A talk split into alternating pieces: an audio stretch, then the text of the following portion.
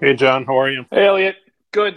We're approaching the holidays, a couple of weeks, and a lot of activity prior to that in the U.S. and elsewhere. So let's just jump right into it. Wanted to mention first in the uh, legislative side, the House of Representatives, the House Financial Services Committee has just postponed a hearing. They haven't rescheduled yet. Sanctions issues and terrorist financing. So that'll be obviously relevant to our audience. And then I believe there'll be one which is not yet scheduled, but sometime next week on the abuse of digital assets to move illicit illicit funds. Definitely in our world, the relevant committee in the House is paying attention to additional issues that not only are relevant, but we're talking about digital assets. You're trying to figure all of that out. So it'll be something to see, and, we'll, and we will certainly pay attention to that.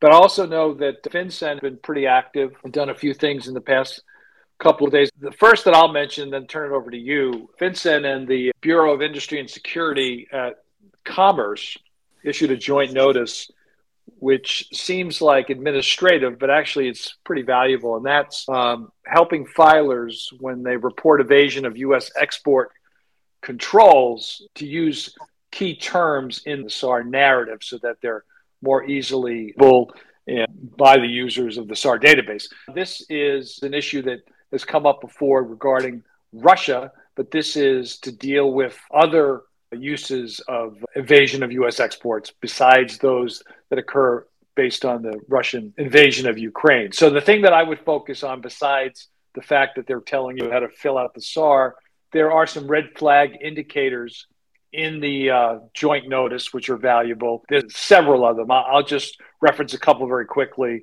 And these, based on the analysis from Commerce, and FinCEN, they believe show potential export control evasions and transactions involving entities with little or no web presence, such as a website or domain based email account. I thought that was interesting. Transactions involving customers with phone numbers with country codes that don't match the destination country. The item, the commodity, software, technology doesn't fit the purchaser's line of business, which would seem to be a pretty easily understood red flag, but you have to obviously pay attention.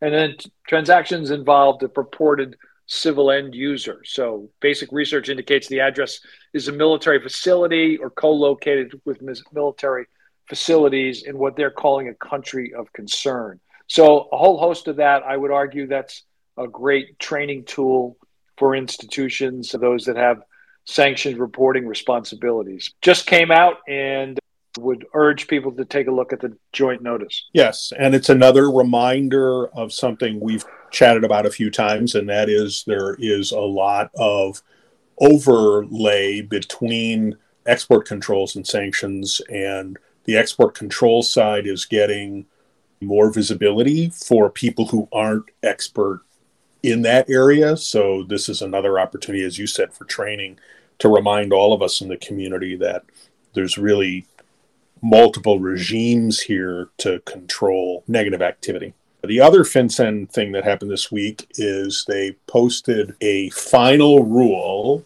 and it's the use of FinCEN identifiers for reporting beneficial ownership information of entities. And the purpose of this final rule is it amends the beneficial ownership information reporting requirements rule, which has had a long and a little bit tortured history. You and I have talked about a lot when we've had other guests and experts participate in conversations about it. But this is a very narrow change. I'm not going to try to articulate it, but I would urge everybody to go take a look at it. I would say the good news in my view, is from the big picture perspective, is this change is directly the result of FinCEN's response to comments that were received as part of the reporting rule and the use of identifiers. And identifiers a unique number issued by FinCEN once it receives beneficial ownership information from an entity or from a required filing individual. But yeah, I'm sorry to interrupt, but it does strike me here is they say in the release that the final rule that they just issued will be effective January 1st, 2024, to align with the effective date of the reporting rule. A lot right. of us have been skeptical that they will be up and running to be able to do that then. So that's obviously another indication from FinCEN that's their plan. Yes, I'm looking forward to their announcement, which hasn't come out yet, of here's where you can go and see how the interface works. But because I, I think all these filings are going to be done through some kind of online interface as opposed to send us a postcard or put something in, a, in an envelope. And the other thing that struck me about that was FinCEN came out with this because they're racing for this January 1st, 2024 deadline. But two other countries that you and I talk about regularly are also been active very recently in the in the beneficial ownership space. One is Canada, which several weeks ago finished the process of getting approval of what they call Bill C42 and it authorizes the creation of a publicly searchable federal database of beneficial ownership information and it amends a number of laws in Canada to touch all the spots where companies are created and re- various types of reporting are required so that it all flows well. There'll need to be some discussion between the federal government and the provincial governments about whether they're going to direct feed to this registry or they're going to create their own registries that would follow the federal model. That'll all get worked out as they do in Canada between the the federal government and the provinces. But it's interesting that that's going on in Canada and the UK has just adopted the Economic Crime and Corporate Transparency Act which authorizes the agency in the UK, which is called Companies House, that deals with corporate filings and corporate creation, to do verification of the data they receive as people send in their BOI.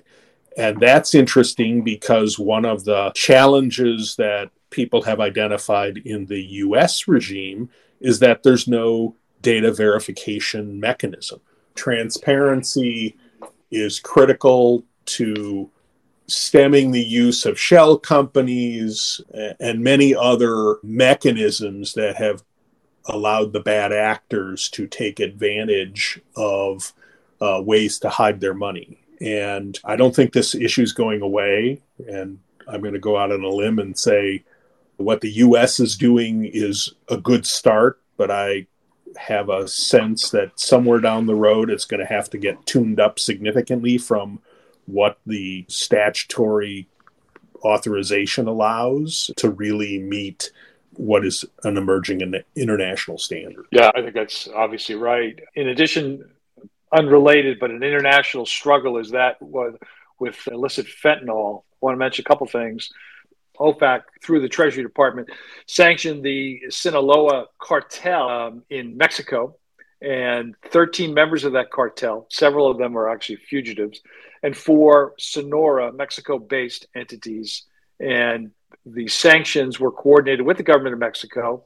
And that is an ongoing effort by the US and others. In addition, in the release, they say the White House this week is hosting representatives from FinCEN, uh, Mexico's FIU, Canada's FIU, what is called the Seventh North American Drug Dialogue. And they're going to review the progress related to working together on illicit finance issues designed to confront those that are associated with the manufacturing trafficking of illicit drugs, such as fentanyl. So there's information in there.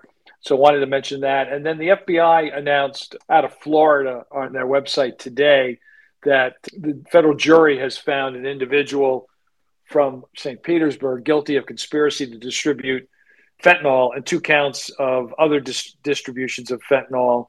He faces 60 years imprisonment and he was arrested back in 20. But this person supplied opioids in Pinellas County way back since 2017. There was a conspiracy charge there as well. So this case was investigated by DEA, the local sheriff's office there, and the FBI, all part of their organized crime drug enforcement task force, OCDETF. we love acronyms. That mission of that group I think we mentioned this before, is to identify, disrupt, dismantle drug trafficking, money laundering organizations. So the point here is OFAC sanctioning based on the distribution of fentanyl, but also prosecutions are happening. There's obviously task forces working on, and there's certainly bipartisan concern about what fentanyl has done to our country and elsewhere.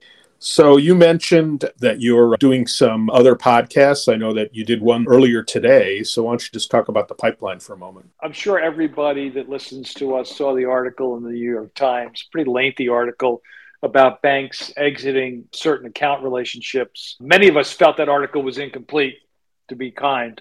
And Chuck Taylor, who is EVP here at RightSource and a former BSA officer and very actively involved with the mid-sized bank coalition spoke to me about some of the concerns about how this is characterized. So we talk about that.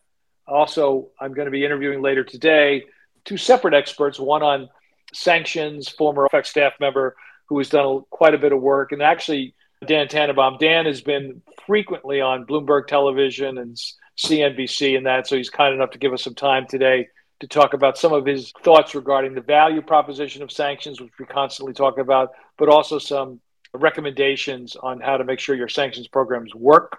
And then Mark Friedman, who runs a company called Rebel Global Security, and they look at physical and cybersecurity challenges in general, but specifically regarding the attacks by Hamas in Israel and how that's clearly going to spill over to the states and other parts of the world and how corporations can protect themselves and protect their employees. So both of those will interviews will happen today, and we'll get those up in the next uh, couple of weeks. And then lastly, um, our November webinar is uh, coming up really quickly because of Thanksgiving. So it's going to be Thursday, the 16th of November. And John, you've got a great panel of folks talking about managing regulatory examinations, an important element of an effective compliance program.